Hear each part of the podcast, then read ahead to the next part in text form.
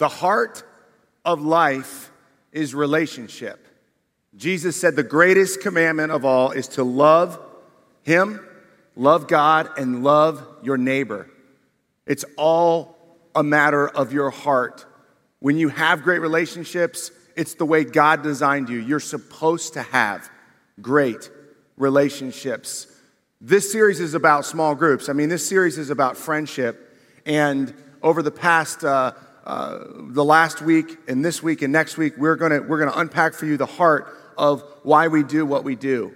And last week, if you missed it, you need to go back. I, I shared a message uh, about the greatest commandment, Jesus teaching that we're supposed to love one another. And uh, I said we're commanded to do what we're created to do. That God made us a relational being, made us for relationship. And that that is why at 514 Church we do Sunday in small groups. I mean, we literally like ad nauseum, like we have um, we have like 10, 10 of these core staff values that really you guys never see, but they're they're they're in front of our staff and they're there was one pinned on the wall in one of the offices this week, and one of the things it says is we do two things. We do two things.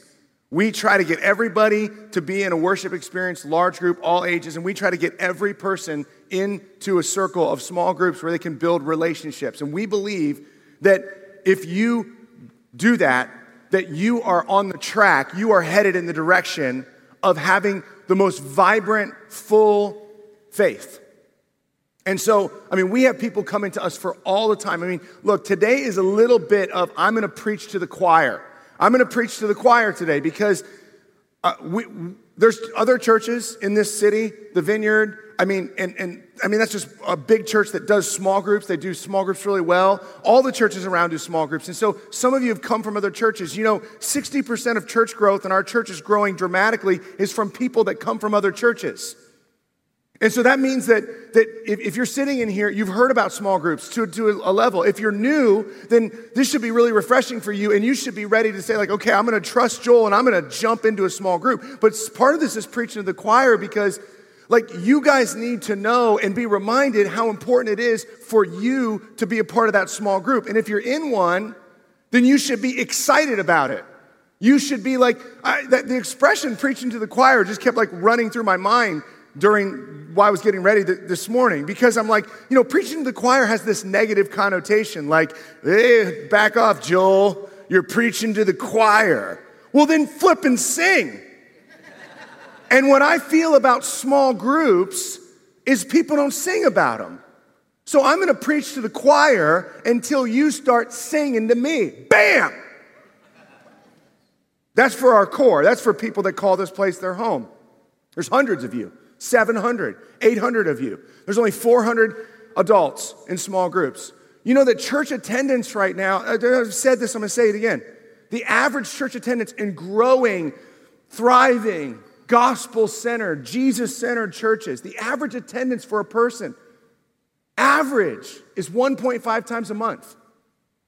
We've had weeks of 800 and 900. We had a week of almost 1,000 people just in attendance. There are over 2,000 people who walk through these doors every month and call 514 Church their home.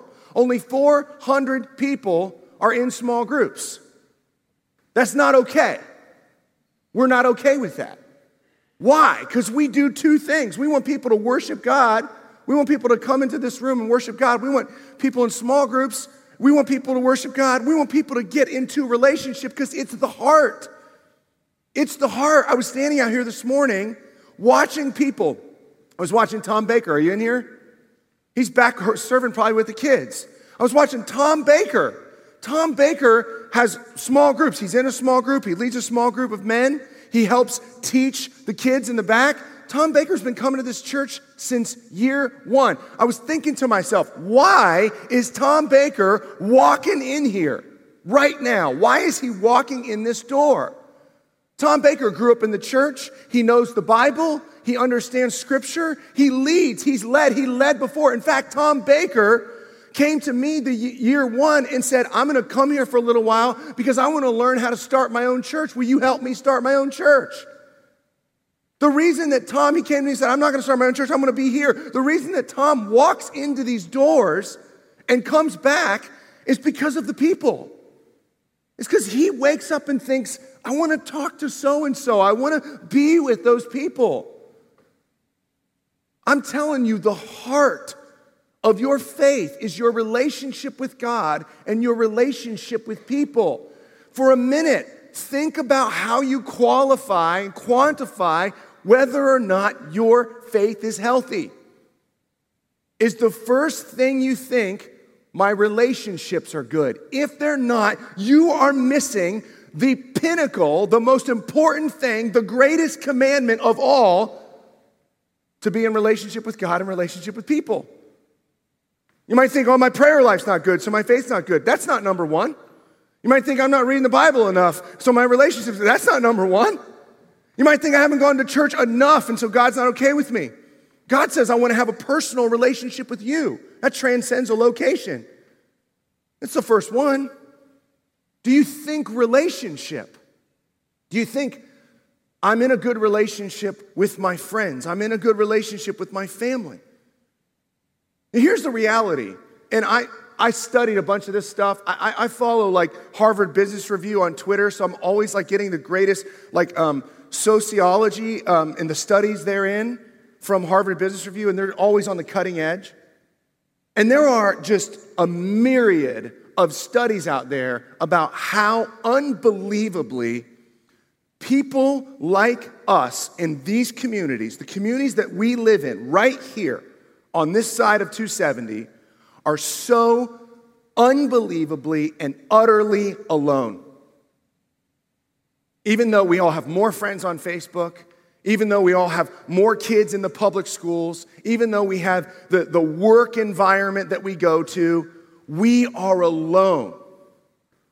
Mother Teresa said that being alone and feeling like you're not wanted is the greatest poverty. This is from a woman who spent her entire life trying to forge into the darkness of poverty of children and families not having clothes and not having food. She went into those places that have the material uh, lacking of, of what people need to sustain their normal lives, and she saw that even in the midst of those who have the very least of material possessions, that the thing they missed the most was the connection with people, relationship.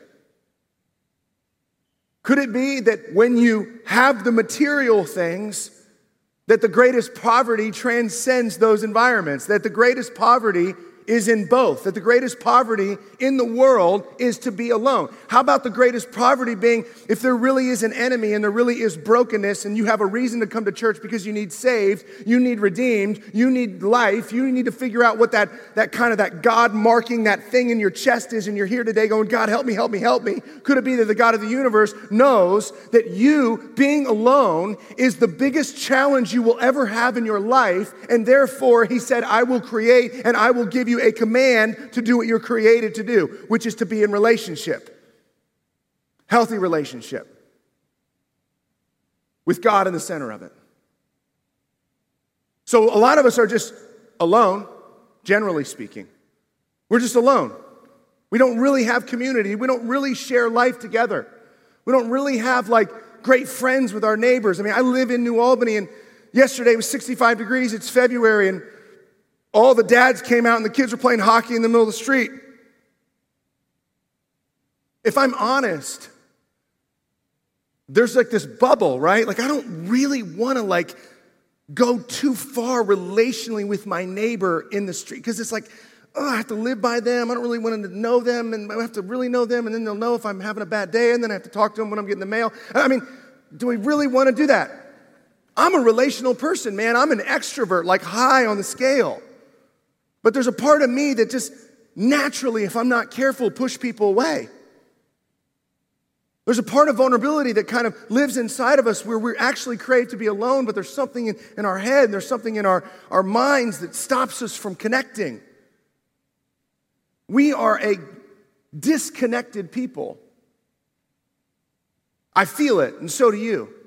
And so what happens is, is you, you start to, and I, I was going to teach this last week, but there's a study that was done called The Social Mind. This, this PhD did all this work on what it means to connect.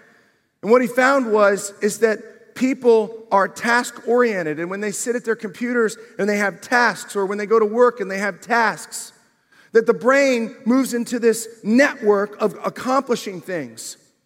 And then as soon as the tasks are done, their brain in 30 seconds flips to this thing called the social cognitive network, which basically the web of the brain shifts and changes, and its desire is to have an interaction with a person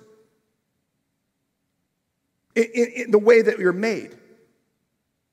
And so a lot of people are walking through life. You're at work, you're doing your thing, and like you kind of, we, we live in this kind of task and multitask and double task and, and, and achieve and get things done and, and, and win and, and be great and, and provide. And it's task, task, task, task, task, task, task. You know, whatever that is for you, you get the degree, you get the girl, you get the job, you get the car, just whatever that is, a task, task, task, task, task. Accomplish this, make my boss happy, make my friends happy, do these things so I become valuable. Whatever all that junk is that's task driven, we all live in that so dramatically. And then as soon as tasks get removed, our brain craves, it like reaches back out to the other side of, oh, I want to talk to somebody.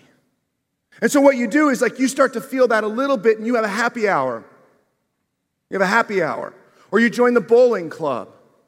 Or you play softball. Or you get in the moms with tight little kids group. And you just start to connect with people, and there's something about that that's great. But then you get together with people, and when you get together with people, it's really messy and it's hard. And so then you start to step away. You go, I don't know how much I want to say, and I don't know how much I want to be vulnerable, and I don't know how much I want them to know. And I thought I would like her, but then when she started talking, I was like, oh! And it happens, right? So we're just like, like driving through. We were talking this morning as a team.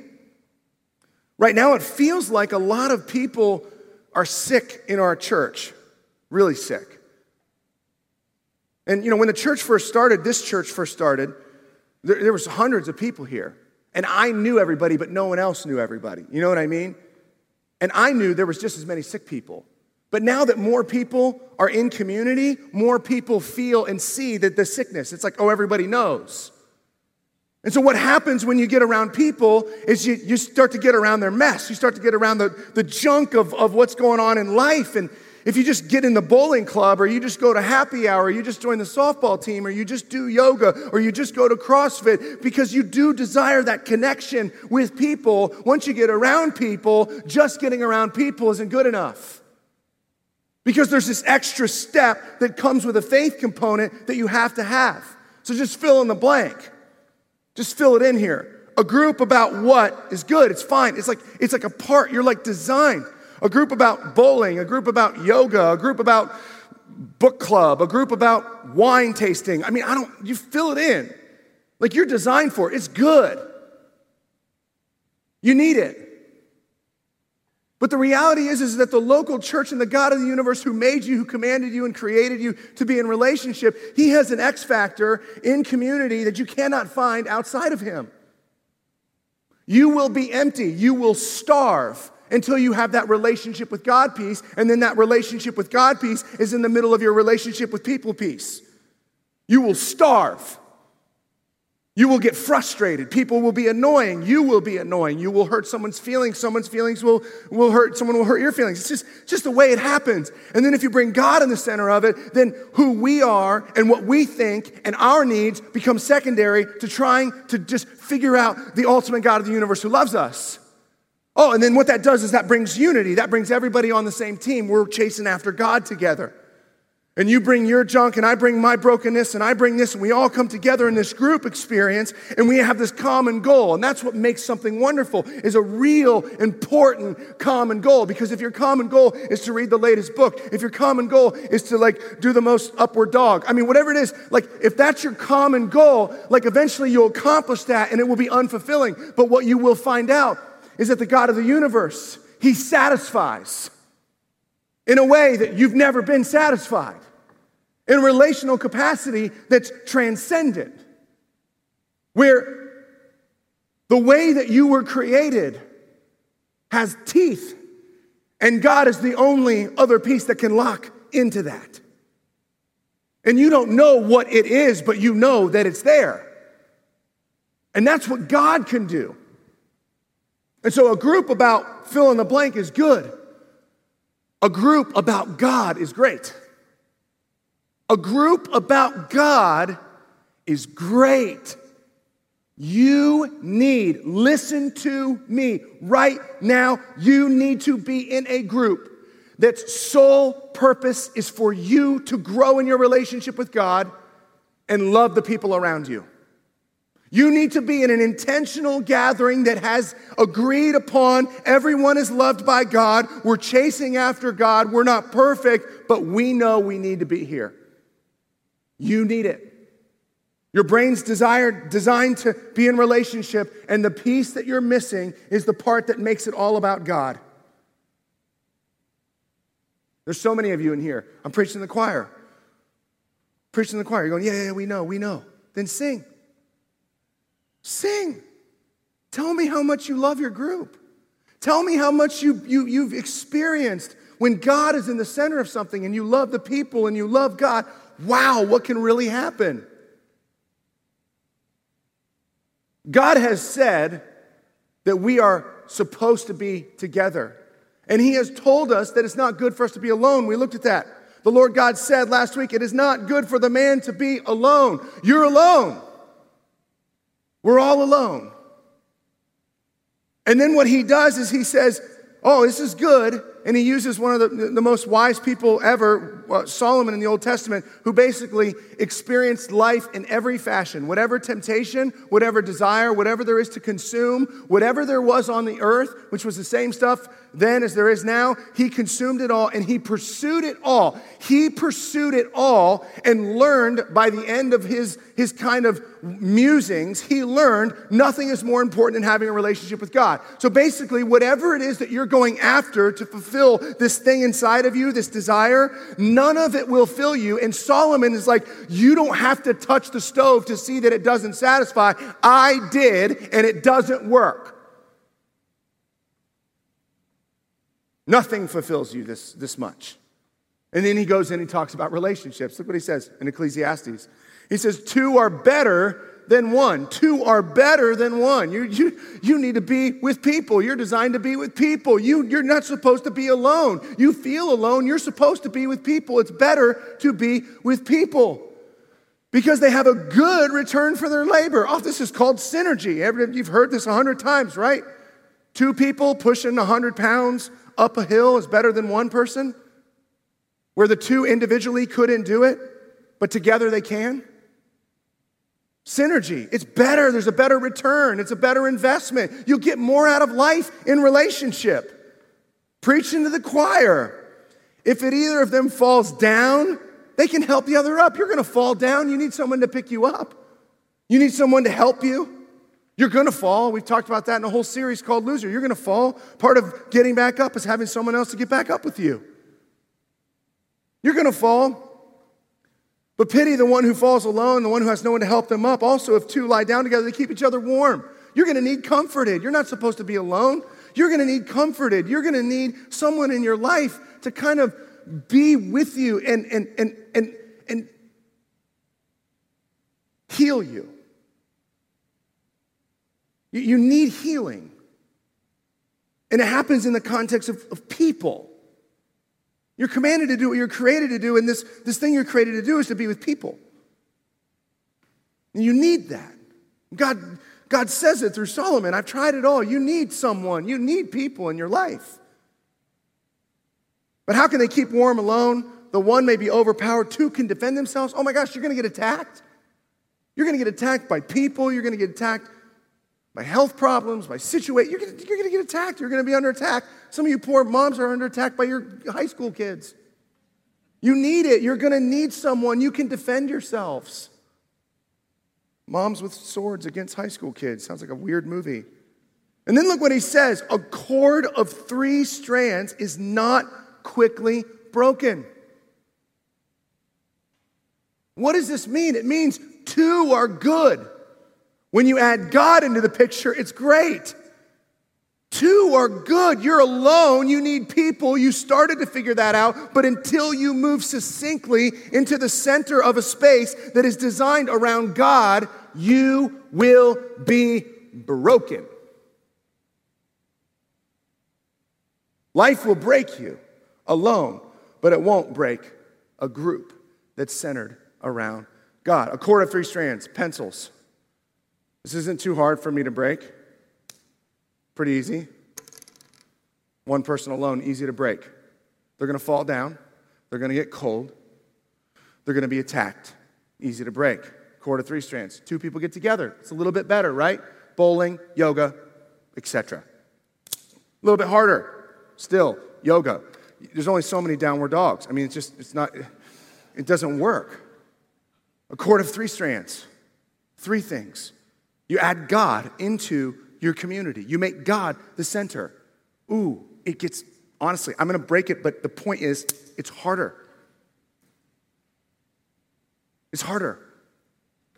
We're broken people, we're vulnerable, but when you make a God group your destination, that's a great thing for you. And when the third shows up, when God's in the midst of the two, or God shows up in the midst of the six, wow. A God group is great. You need to have the Holy Spirit of God as the target, as the center point for your time with people. It's the way that you were made. Okay, I'm going to tell one more story. I'm supposed to be going 25 minutes. You know, there's a lot of pastors that preach for 50 minutes. I only preach for 30 and they give me a hard time. I, you think I don't have more to say? I'm, I'm trying to say less. There's an amazing story in Acts, and you need to go read it. You need to read the book of Acts Matthew, Mark, Luke, John, Acts. Acts is a book that was written by Luke. He was a doctor, and he watched Paul, who started to all he started the church essentially. God showed up in his life, and he started to go share the gospel with all the different regions. Paul um, and a guy named Silas and two other guys end up in a place called uh, Philippi, and they're there, and what happens is they're being followed around by this woman who can say miracles. She can teach miracles. She knows like um, the future. And actually, she was such a valuable asset that people would hire her to help win battles. In fact, these types of like people with this types of gift, this woman, they would be hired by armies and the generals and stuff like that so they could go, what is the, the enemy going to do? And they would, they would help them win. And so this woman has an owner and she's walking around and she's fortune telling. And for some reason, when Paul and those guys are in town, she starts to follow them around and she starts to say, These people know the living God. These people know the living God. Well, you and I hear the living God and we think Jesus and God. But what that meant is there are a myriad of gods and these people know one of them. And Paul gets frustrated because she's sending a wrong signal because he wants everyone to know it's actually Jesus. And so Paul says, Be quiet, you're, you're driving us nuts. Leave us alone. Leave us alone and stop. And then he turns to her and he has this interaction because actually she's like overcome by spiritual forces that are causing her to live in this demonic thing that's not of God. And he heals her. And uh, uh, basically she gets freed from this demonic uh, oppression. And then she can't tell the future anymore. So then the owners get mad at Paul and, and, and Silas and they take them and they, uh, they, they take them and they put them on trial and they're standing trial. And the people that owned the woman are just mad because now they're losing money because they lost their fortune teller. So they tell a bunch of lies about him. They didn't cause any ruckus, they just made her heal. So these two guys get their, their clothes stripped off and they get beaten with rods. Beaten with rods. Their backs are open wounded because they're beaten with rods. Then they get thrown into prison. Oh, it's amazing. They get thrown into a jail that was just adjacent from where they were beaten. These two people, this group that is together, gets, goes through this horrible thing together, and then they get thrown into prison. And it says, in the middle of the night, in the middle of the night, it says that Paul and Silas were singing to God. I am sorry If you don't get the picture, two guys that get thrown into prison after being beaten, alone, just the two, no way they sing. No way. They're broken. They're done. They're moving professions. They're changing everything. Uh uh-uh, uh no way. But these guys in the midst actually start to have praise from a prison, joy from a jailhouse. You know why? Because they're not alone. They know God is there with them.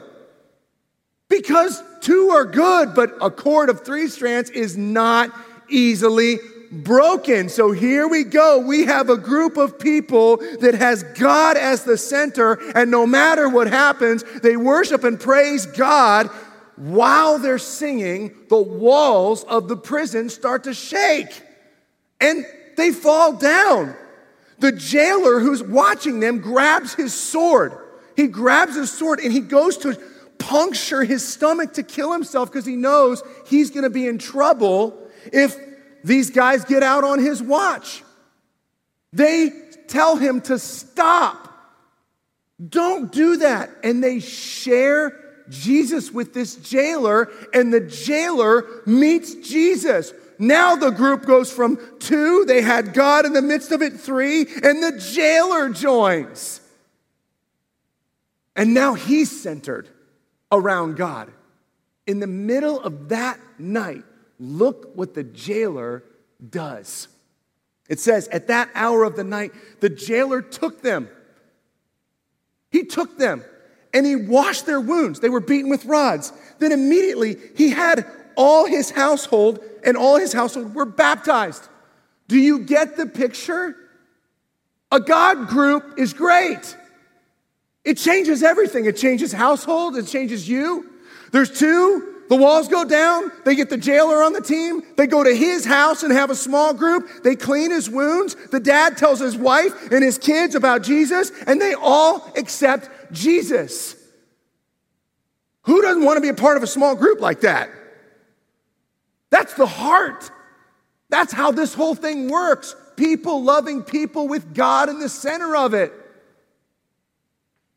They're baptized. The jailer brought them into his house and set a meal before him. He was filled with joy because he had come to believe in God, he and his whole household. Mm. I cannot do any more. I cannot, I, am telling you, it's the way you were made. You're missing if you don't have it. You're in trouble. You will be broken if you don't get in to a group that's centered around God. Now, here's the deal I'm preaching in the choir. A lot of you are sitting here and you know this. You're like, in theory, you're like, yeah, I know, I know, I know. You grew up in the church, you think, I get it, I got it. I've been in a small group, it didn't work out. My leader was not a leader. I don't know. I couldn't find. Here's the thing a lot of us right here, what we need to understand is that there's a lot of reasons not to get in a, in a group. Some of the ones that we hear are like this. Here's some of the obstacles we hear. And as I put these up, I want you to understand in this context, none of these are good enough if everything I just said was true. None of these are good enough. So now I'm coming, sorry, I'm coming right after everyone.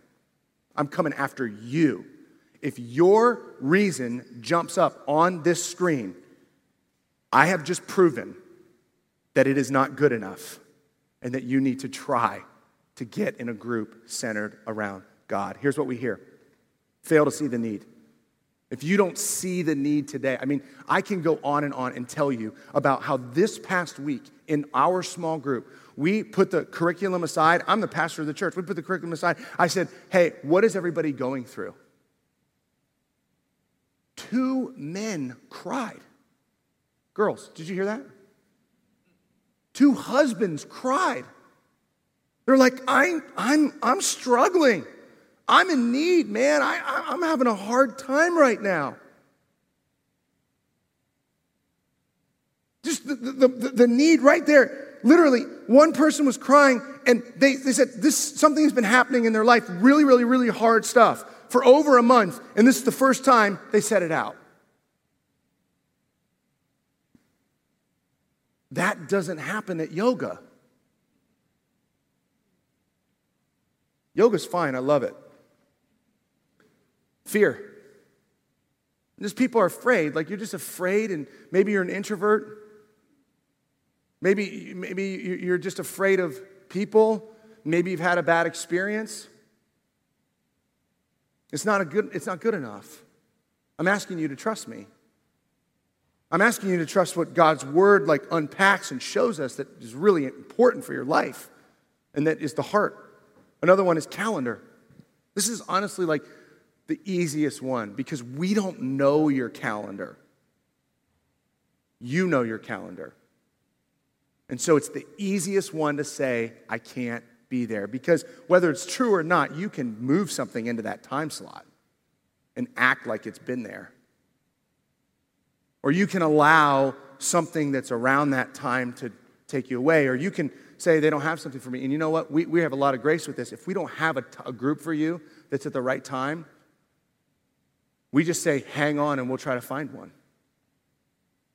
But if you believed what I taught this morning, calendar wouldn't get in your way. If you had to go to the doctor, you'd move something around, even your most important meeting. I mean, how many of you have a meeting once a year that's actually more important than going to see the doctor about your health and your heart? No, you, I mean, you don't. You just, you just tell your boss, I have, a, I have to go to the doctor. And people hear doctor. Well, I got to go to the doctor. You, you have to move your calendar around. Another uh, thing that we hear is chemistry. And this is real, and we care a lot. And the groups team and Carmen Smith, who's overseen all that, she cares a lot about getting people into groups, not just with age and stage connection, but with actual enjoyment and chemistry with one another so you can walk through life together. But sometimes, we have people in this church, there's some people sitting in this front area, I can barely see you, but I know you're there. You went to four different groups and didn't connect with the people. And what can happen is when you don't connect with people, you can think that the premise is wrong. It's not wrong, it's just you didn't connect with people. You still have to make the goal the same. So, chemistry is you just have to keep trying. You just have to keep trying. And we know that sometimes there's not competent leadership. We, we have 40 people right now going through supervision, which is six weeks, it's 12 hours of all we can do to try to train someone to get a little bit ready to lead a small group. And honestly, of every class, if they average 30, 10 groups come out of there. Because a great group has a great leader. It's what makes all the difference in the world. And if that was easy to find, then we wouldn't have any problems. But it's hard to find people who love this church, who believe in what we're doing, and who are capable of actually leading a room of 10 people. And we believe that everything rises and falls with leadership. And so we're not just going to churn people out that aren't good enough to lead a group of people, even if they go through supervision. We tell people in our supervision course, we say at the very first week, we tell them just because you're here doesn't mean you're going to be a leader. We don't know if you're supposed to lead. We don't know if you have the gifts. We don't know if you fit. We don't know. We would rather have healthy groups with good leadership than launch groups that six months later fall apart because of competent leadership. So it's a good excuse, but now, knowing how important it is, you have to go over that obstacle. You have to push through. And we're going to give you opportunities. And listen, you guys, next week, we are going to unpack the heart of small groups. We are going to share some stories with you. We are going to, to share you, with you how groups take care of one another. We're going to share with you how groups celebrate together. We are going to show you, you have to come. If you're not convinced yet, you need to come one more week and look at what it really means to have the heart of the church healthy. Let me take a minute and pray for you guys. God, thank you so much that you have made the vital piece of this, this life on earth so crystal clear a relationship with you, a relationship with people. Help us, God, in our blind spots, in our weaknesses, to pursue relationship with the people, to get in a group where God is in the center and not let anything stop us. In Jesus' name, amen. David.